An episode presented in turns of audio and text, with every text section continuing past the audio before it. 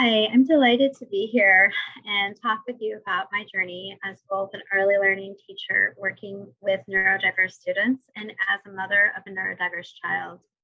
When I was working as an early learning mentor teacher in San Francisco, I had my first experience with a neurodiverse student. I'll call him Kellen. What I remember most about them were their beautiful bright eyes and big smile.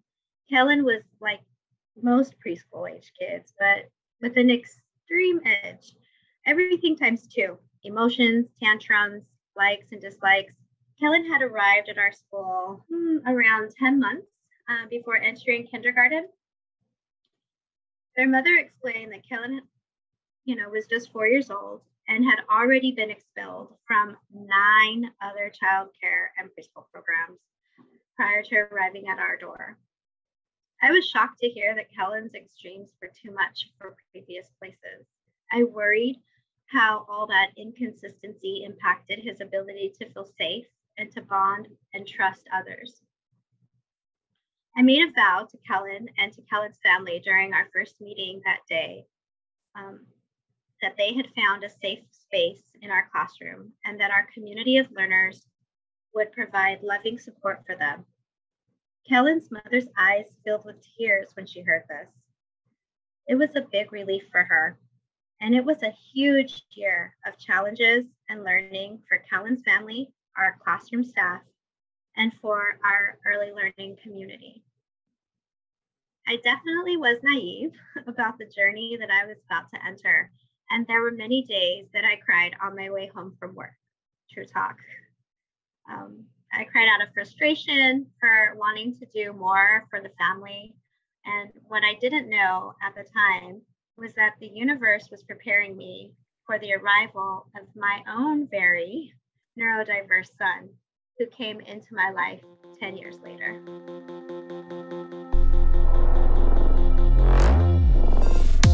Hey friends, welcome to the all new version of Napcast, a podcast co-hosted and produced by Nick and Mike, two male early childhood educators of color. What is this all about? Well, let me ask you this. Have you ever uttered the words, I just want to listen and learn more? Then hey, you've come to the right place. This podcast is all about taking risks, leaning into your imagination, and well, being as curious as we are about how we can dismantle racism, sexism, and all the ism in our early learning environments. Oh, and this is also a place where we can kind of sort of just get weird with it. Together, we'll listen to insights and feedback from various educators of color working with our world's youngest citizen in direct and indirect ways. Ooh, just the thought of that should send chills down your spine. So, are you ready? Did you turn your headphones up? All right now, good. Let's get it.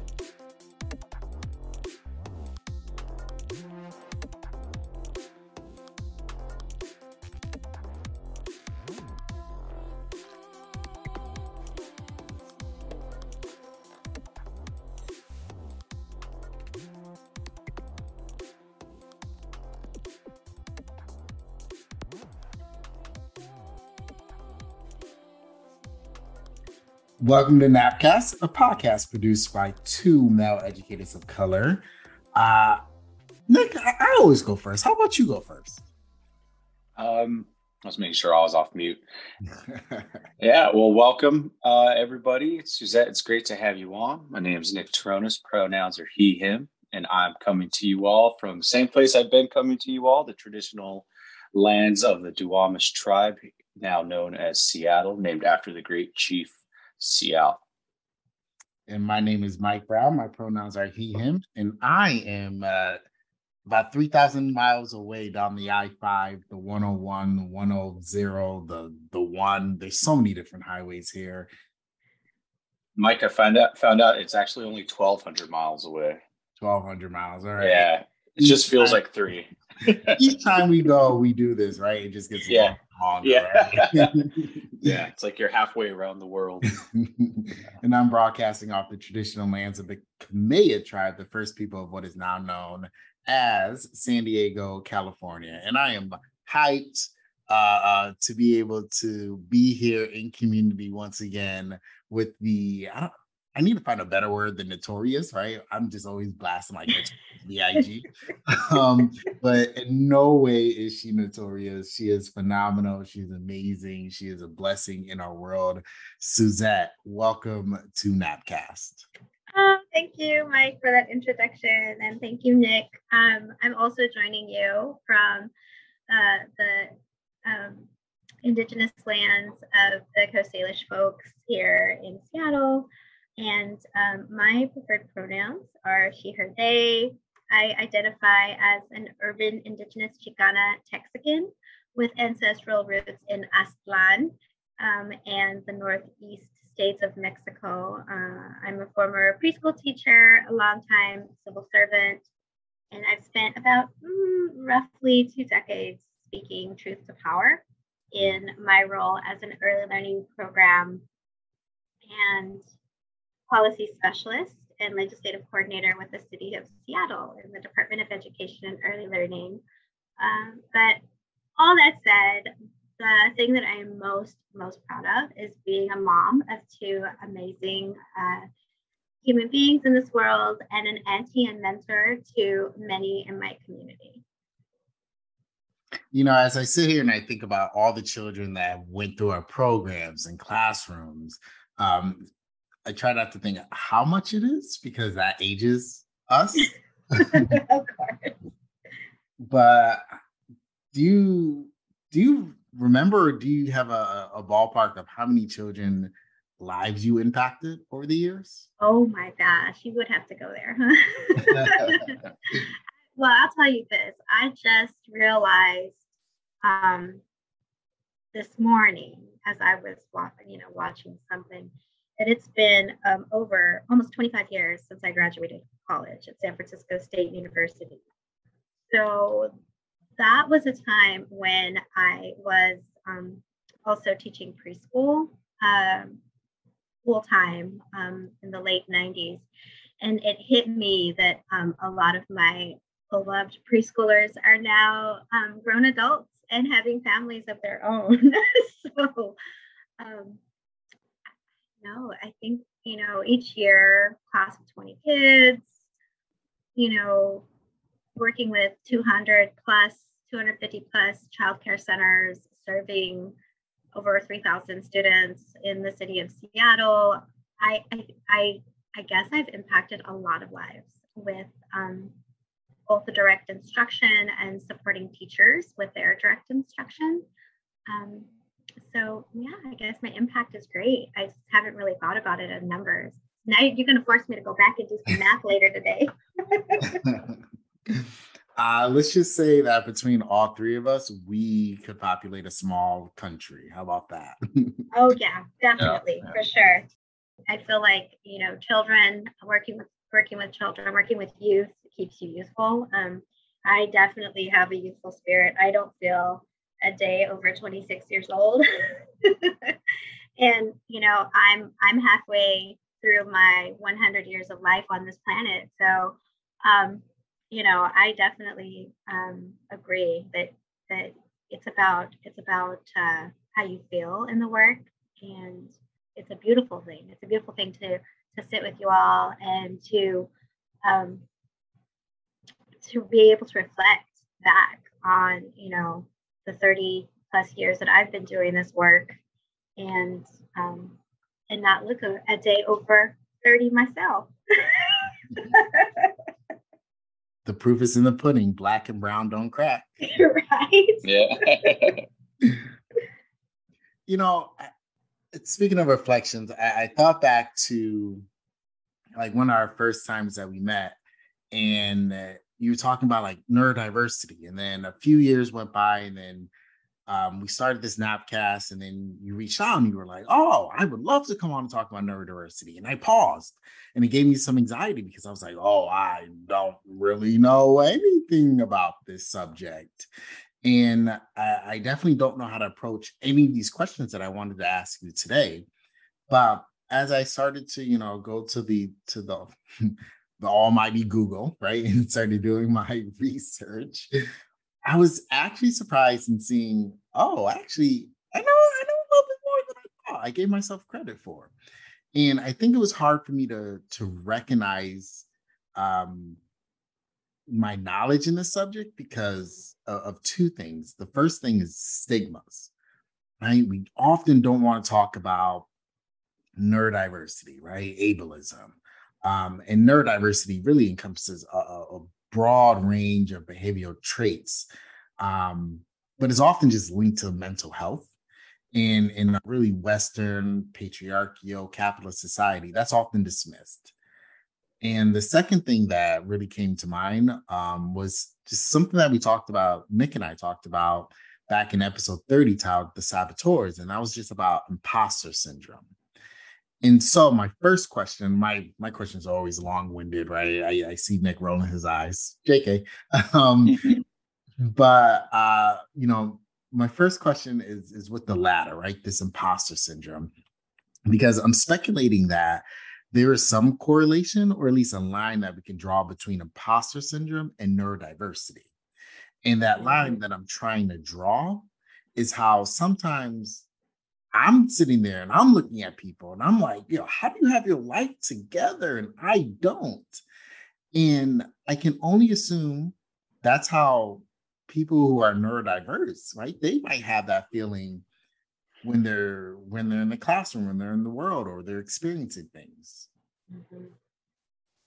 Yeah, Mike, thanks so much. I appreciate your honesty, and that I definitely would agree with you somewhat about that imposter syndrome. And in my opinion, that imposter syndrome is tied a lot to social stigma. And neurodiversity is often labeled in our society as this invisible disability. The term itself encompasses many behaviors and differing ways of, humans assimilate information in how our brains work, right? It's frequently associated with folks with ADHD, dyslexia, anxiety, and folks on the autism spectrum. Many neurodiverse folk may appear to be neurotypical, and the rest of the world makes assumptions about how they should function by following an invisible set of, societal norms, right? So that speaks to, you're saying, like, how is it that you have your life together and I don't, this idea that there's a certain way to live life, and anything else that doesn't fit into that nice, neat little box is othered, right? That's you're not doing this, what's expected. I found that especially with neurodiverse folk, like my son, life is experienced from a very literal perspective. Subtle verbal cues, body language, and especially sarcasm really don't automatically mean anything to them. Others with neurodiversity may experience the world as this constant assault on their senses, right?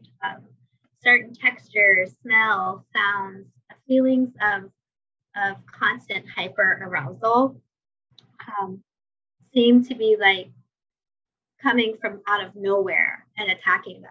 And so their behavior is to either protect themselves from that onslaught of noise or that certain, scent that they smell when they walk into a room, or to lash out, right?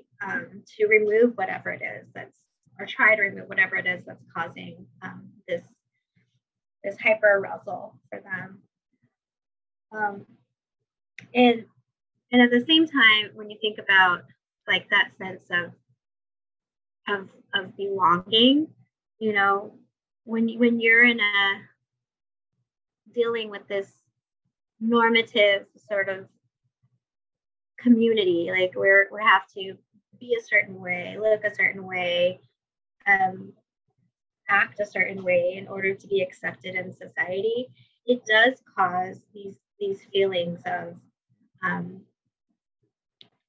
not, not fitting in. These feelings of not, of not being enough, right? Instead of really leaning in on celebrating diversity, not just from the cultural language sort of, you know, differences of everybody globally diversity, but really celebrating diversity of thought, diversity of being in the world, you know, diversity of how we assimilate information, and really embracing all of that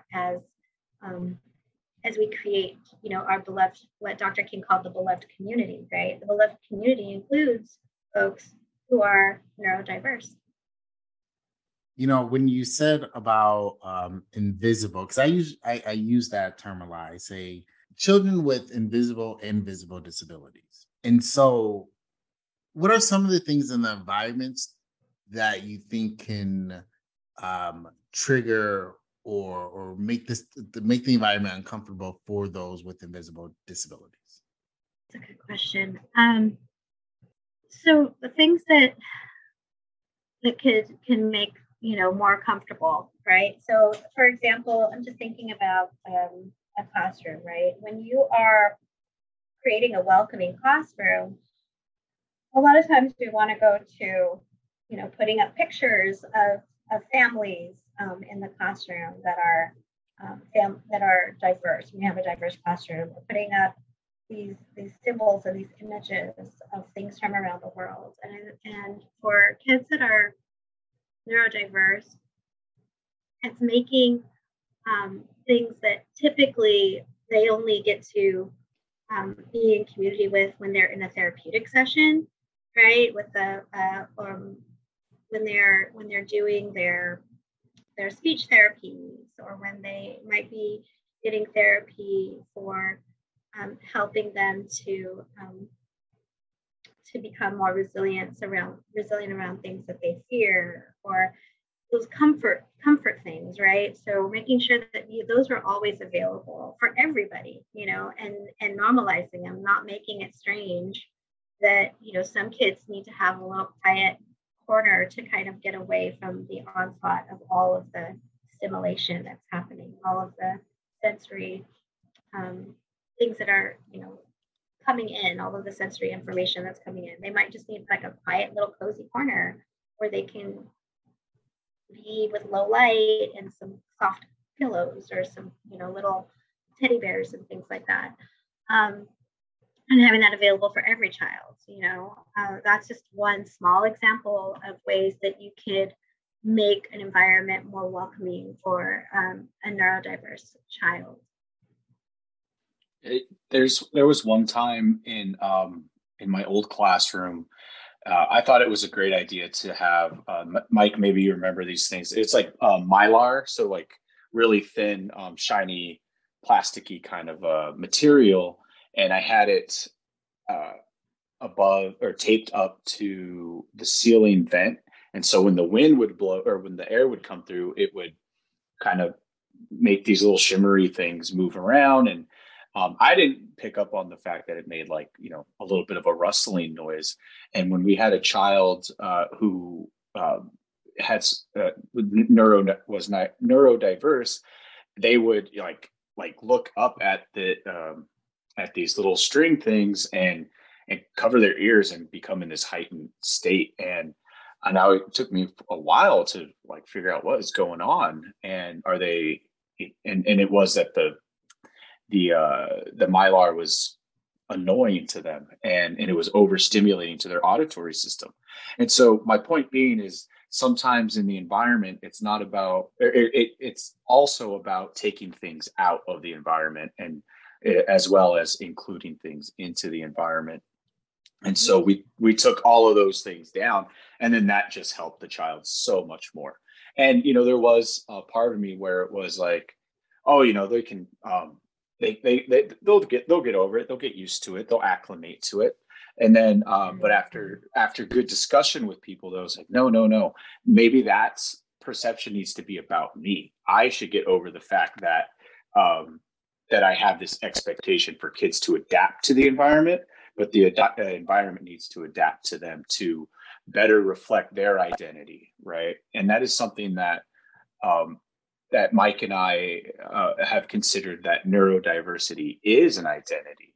And often when we discuss identities that humans have, Mike and I will sort of think of, you know, looking in the long term, what are the adverse effects when we minimize to fail to understand, refuse to identify the very diverse physical and mental, emotional and spiritual ways of living and breathing and interacting in the world.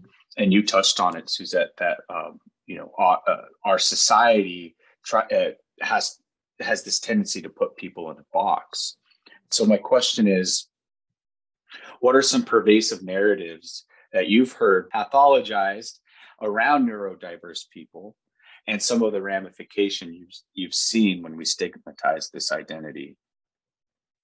Well, from a societal normative and neurotypical perspective, you know, neurodiverse folk are strange, right? They're quirky, they're just different. And frequently what gets highlighted are these differences. Yet, you know, those differences don't have to be looked at as weakness or as something to be afraid of. They're not problems that need to be fixed or cured, right? They're just simply variations of the human brain. So being neurodivergent, you know, can help shape identity and how people see themselves and their value in the world. And neurodivergent people often experience, interact with, and interpret the world in very unique ways.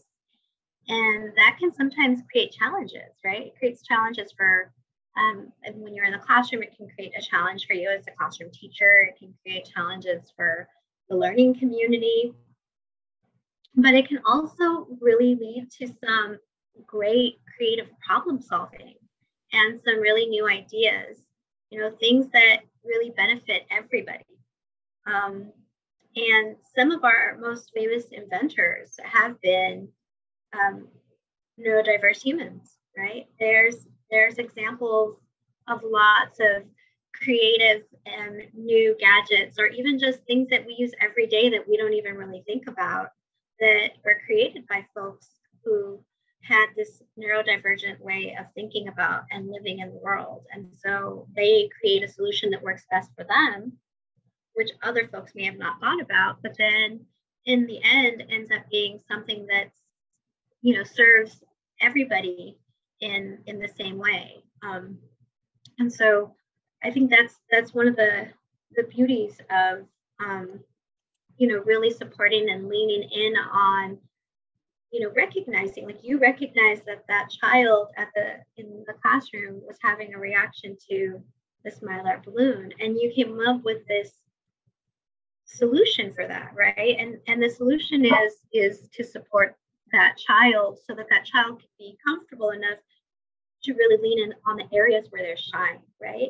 To really lean on some of the ways that they contribute positively to the community, because that thing was, you know, a barrier to them, right? And when we think about it that way, oftentimes our society says, oh, well, why am I going to just remove these Mylar balloons that everybody else likes so that one person can be comfortable, right? Yeah. And what we don't realize is that in making space for their comfort, we're also creating a space for everyone to thrive. Right. And so that's what I, you know. And yeah, and with that last little bit that you just mentioned, that we're modeling to the children too, that like, hey, this person has a particular need, and it's okay for us to change up the environment and meet this person's need, even if we can't see like, and the other children, and I feel like young children, they don't care generally, you know, they're just like, okay, yeah, that makes sense. But, you know, as we accumulate experience and different, like a baggage, if you will, as adults, then I think we become entrenched in our own practices and our own feelings. And I do think that the way our school system is generally set up is to encourage people to quote unquote get over it, right? And so it doesn't meet the needs of neurodivergent children. We'll be right back. These last few months have brought upon a lot of changes in Nick's and Mike's lives. New cities, new jobs, new adventures, us going independent. Shout out to all the peeps who supported us along the way. And now we have a new email address. You can email us at napcast206@gmail.com for all your Napcast questions, ideas, and thoughts. And while our new website isn't quite up and running yet, you can still find us where you listen to all your music and podcasts. Spotify, Apple Music, Google, and so much more. So what should we chat about next? You tell us. And as always, thank you for listening. You know, I'm sure someone's going to tell me to stick to early child education when I bring up this analogy, just like people are like, stick to sports. But with vaccines, right, you inject, because that's all we're talking about these days, with vaccines, you inject part of the virus into your body, right, the inactive part of the virus, so that your body can create the pathogens needed to fight it off in case you actually get the active part. And so I kind of see early childhood education as the vaccine to a larger, complex societal problems, right? ECE is where we, as social justice educators, are really working to help and support children in seeing what a fair, what a just, what an equitable world could look like, so that when they leave our care, when they go out into the world, they can really work to engage in this transformative change, right? They can really work to solve these larger structural and societal issues, right? They can work towards the humanity of it all. And as we co-construct this vaccine in early childhood education, neurodiversity isn't always part of that formula, which is just really a long way of me saying that children with disabilities are always an afterthought, right? They're an add-on to the conversation, and they're never really the foundation from which we just operate in. So can you highlight for us the various ways that children with disabilities have and are currently still contributing to this fair and this just and this equitable world that we want, and not in the ways in which we want them to play and to act and to perform, but in ways in which they're just being their true, authentic, and amazing selves? Yeah, that's what we want, right? We want everyone to be able to live in a way that they can be their true, authentic, and amazing selves. And there's a lot of truth in what you say about how we tend to sort of tag things, what we do for students within the our abled framework, right? So we have this way of creating parameters in our world and wanting to take our students, especially, again, going back to neurodivergent students, and placing them in, special education. And I'm not to knock special education. It definitely has its place.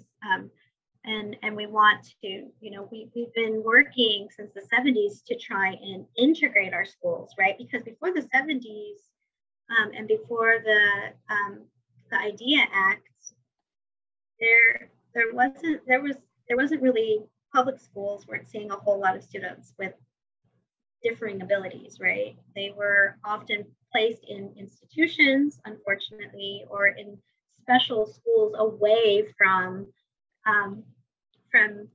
abled, quote unquote, able-bodied children. And so in this attempt to really push for integration and and to create, you know, some diversity in our school system, the IDEA Act came out and looked at it as a way of having some rules saying that, yes, disabled children need to be part of a school community, and how do we do that? Unfortunately, we brought children into the school building, but we're still in some ways keeping them out of or away from typically neurotypically the developing students, in that we will put them in a special education classroom, or we'll put them in a classroom that's a self-contained classroom, because I said that that's a better way of meeting, you know, the child's needs, versus bringing the child into the classroom in the community, having them be a part of the community and not be othered, bringing the child in the classroom with a support person in the classroom, you know, could be a better fix, instead of having them spend their day away from the rest of the classrooms and rarely having opportunities for interacting with their neurotypical peers, you know, or what they call able-bodied peers. And what I think we could do, you know, again, to just highlight and make it equitable, and is to look at universal design, right? Universal design tells us so much about how, when we are doing things for one group of people, we are designing things for one group of people who might need some additional supports. We're making life easier for everyone. Just thinking about, like, let's go to architecture for just a second, right? And we take for granted now that we have these doors that slide open and close with a sensor, right? And those doors make it convenient for everybody to be able to walk in and out the door without having to touch the door, especially now in the time of, you know, what you were talking about earlier about the vaccines, right? As you're entering and exiting buildings, some people are creeped out these days to have to touch a door handle.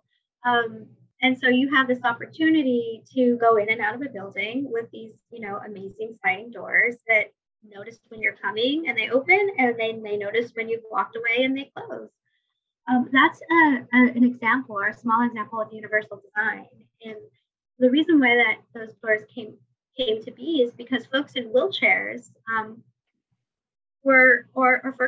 folks that couldn't open a door, you know, were having a hard time getting in and out of buildings with ease, because the doors, you know, opened in a way that made it difficult for them to go in and out. And so when we lean into this concept of universal design, we bring it to sort of from the macro level to, like, the micro level of the classroom, we start thinking about ways that we can create spaces and curriculums even that are speaking to all children, and really lean in on, you know, teaching the whole child. In early learning, we talk a lot about teaching the whole child, and we say that, and at the same time we create systems that are, and policies that really push educators to lean in on specific parts of our education curriculum, really focus in on those kindergarten readiness ideals, and don't put as much emphasis on the whole child and whole child learning. And so that's just a way to create some of that equitable equity in the classroom, and to make it fair and to make it just is really focusing in on how we can hone what we've learned from things like universal design and bring it into our own classrooms. And I think the most important thing that I want to emphasize there, not the most important thing, the thing that I want to emphasize, right, is that you don't need to do this in response to having a child with disabilities in your classroom. right? We gave a talk the other day, Nick and I, to a group in Texas. And I'm saying, just because you don't have a Black child in your environment doesn't mean that you can't teach about anti-Blackness, doesn't mean you can't teach about BIPOC brilliance. And so you don't need to wait until you have a child with disabilities in your class to apply universal design principles to it. You can just, that can just be the foundation. And yeah, and you know, I was even thinking as you're saying that, Mike, that is probably the best time to bring up those things, right?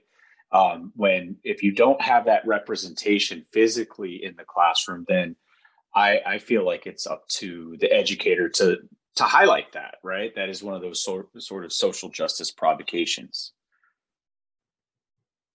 And sticking with that lens of equity, educators, therapists, school districts, and so much more all over the gamut of education, you know, all too often are imperious to the unique and individual needs of neurodiverse Black and brown males.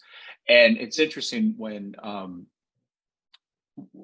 Mike, I think you and I had talked about this. There's that comedian, Michael Che, and he was saying that, like, growing up in I think he grew up in Brooklyn, and but he was saying that, you know, we're just now starting to be diagnosed, and he's a Black comedian, and so, you know, whereas before they would say, oh, that kid, he's just crazy, you know, but now they actually have diagnoses.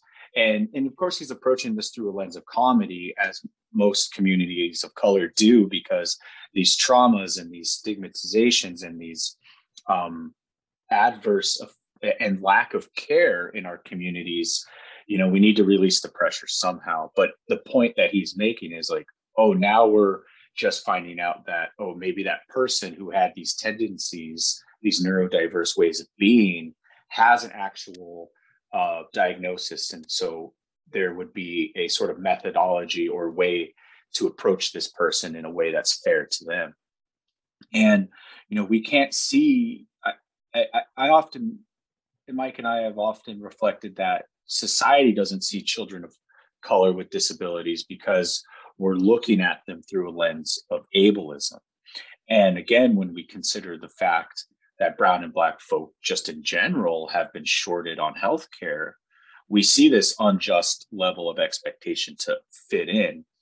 And when that doesn't meet the dominant narrative, we see the ramifications in higher expulsion rates and suspension rates, and, you know, ultimately in police brutality. And another lens that I've been kind of looking at through neurodiversity are a couple of things. Is one, what is the evolutionary need or function for us as a species to have individuals with neurodiverse traits? And two, are these neurodiversity simply more learning styles that we have yet to understand and that do serve a purpose in our world and to our societies? And three, you know, how does the expectation to fit into a white narrative contribute to this without regarding generational trauma and the other ways of thinking and being? And so my question would be, what changes do we need to make as educators and the field in general to make neurodiversity more of the norm and not just an add-on? Wow, Nick, there's a lot to unpack. Yeah, I know. A lot to unpack and consider with that question, and I'm glad that you brought it up, because this is something that I think about as the mother of a neurodiverse human that I think about a lot. So we had challenges and with preschool, we navigated the systems, right, with elementary schools and childcare, early learning places. We'd been asked to leave a private kindergarten, and I was actually thankful. I was thankful. At first, I wasn't so happy about it. As you can imagine, but I was actually grateful when I look back, because that environment would not have been an environment for my son to thrive in. you know, it was a lot. It was a lot for him. And so, you know, looking for and finding a good fit for him for kindergarten was really important. And when I realized that the public school system wasn't meeting his needs, you know, being an advocate, learning how to be an advocate for him to stand up for and ask for what I needed, and leaning in on my community of supporters. Because even though I have an early learning background myself, and I consider myself an educator, when you're on the other side of the table as a parent and you are literally sitting in with a, you know, a panel of professionals, and you have to advocate for your child's needs, it's very intimidating. And I was really, really fortunate that I had folks like Dr. Sharon Knight that I could lean on for that support, to be there at that meeting, to help be another set of eyes and ears with me, and even just moral support, someone that I could debrief with after that meeting, because it can be very challenging and very intimidating to ask for accommodations, to ask for folks to think about what is within their parameters of their policies.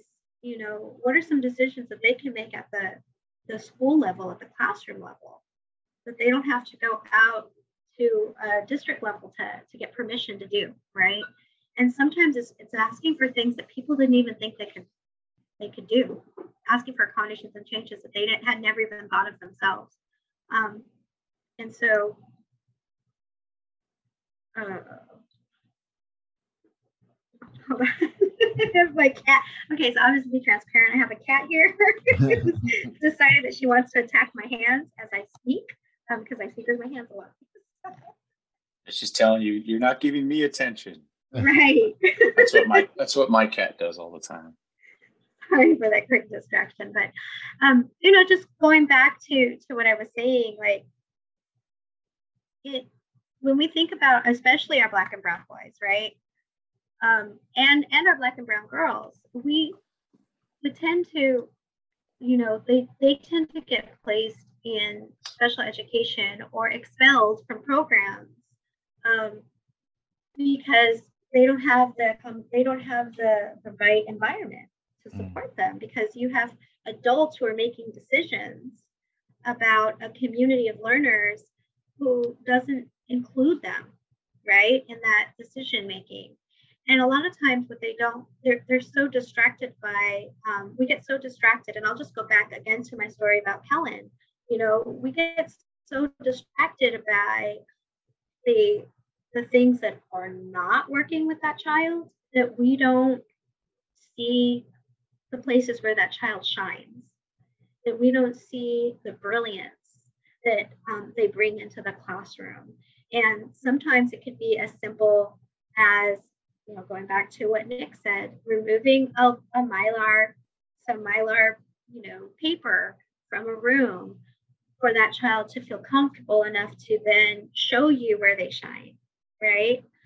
And then supporting them by giving them activities and opportunities to have that brilliance. You just listened to part one of What is Normal Anyways? A conversation with our friend and colleague, Suzette. In the moments before you listen to part two, we want you to take some time out to reflect.